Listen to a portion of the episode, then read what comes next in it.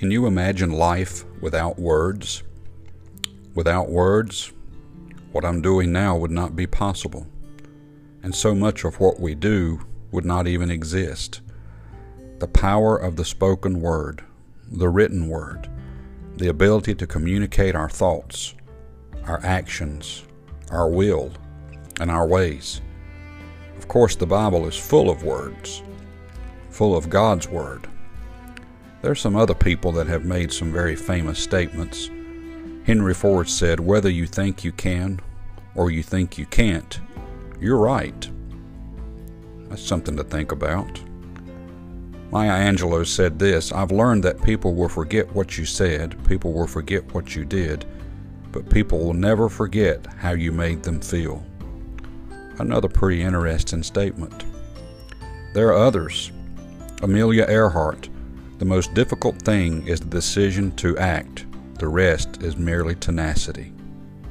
All these, very important words, very important statements, things that we can actually live by. But what about God's Word? I'm afraid that that's being neglected today. Not by some, but by many. They don't even believe it's the truth. It's attempting to be made obsolete, not needed. In Amos chapter 8, verse 11, Behold, the days come, saith the Lord God, that I will send a famine in the land, not a famine of bread, nor a thirst for water, but of hearing the words of the Lord. And they shall wander from sea to sea, and from the north even to the east. They shall run to and fro to seek the word of the Lord, and shall not find it. Now that's a profound statement. To me, that's a scary statement. To think that I would not have the Word of God in front of me anymore, that I would have to look for it and wouldn't be able to find it.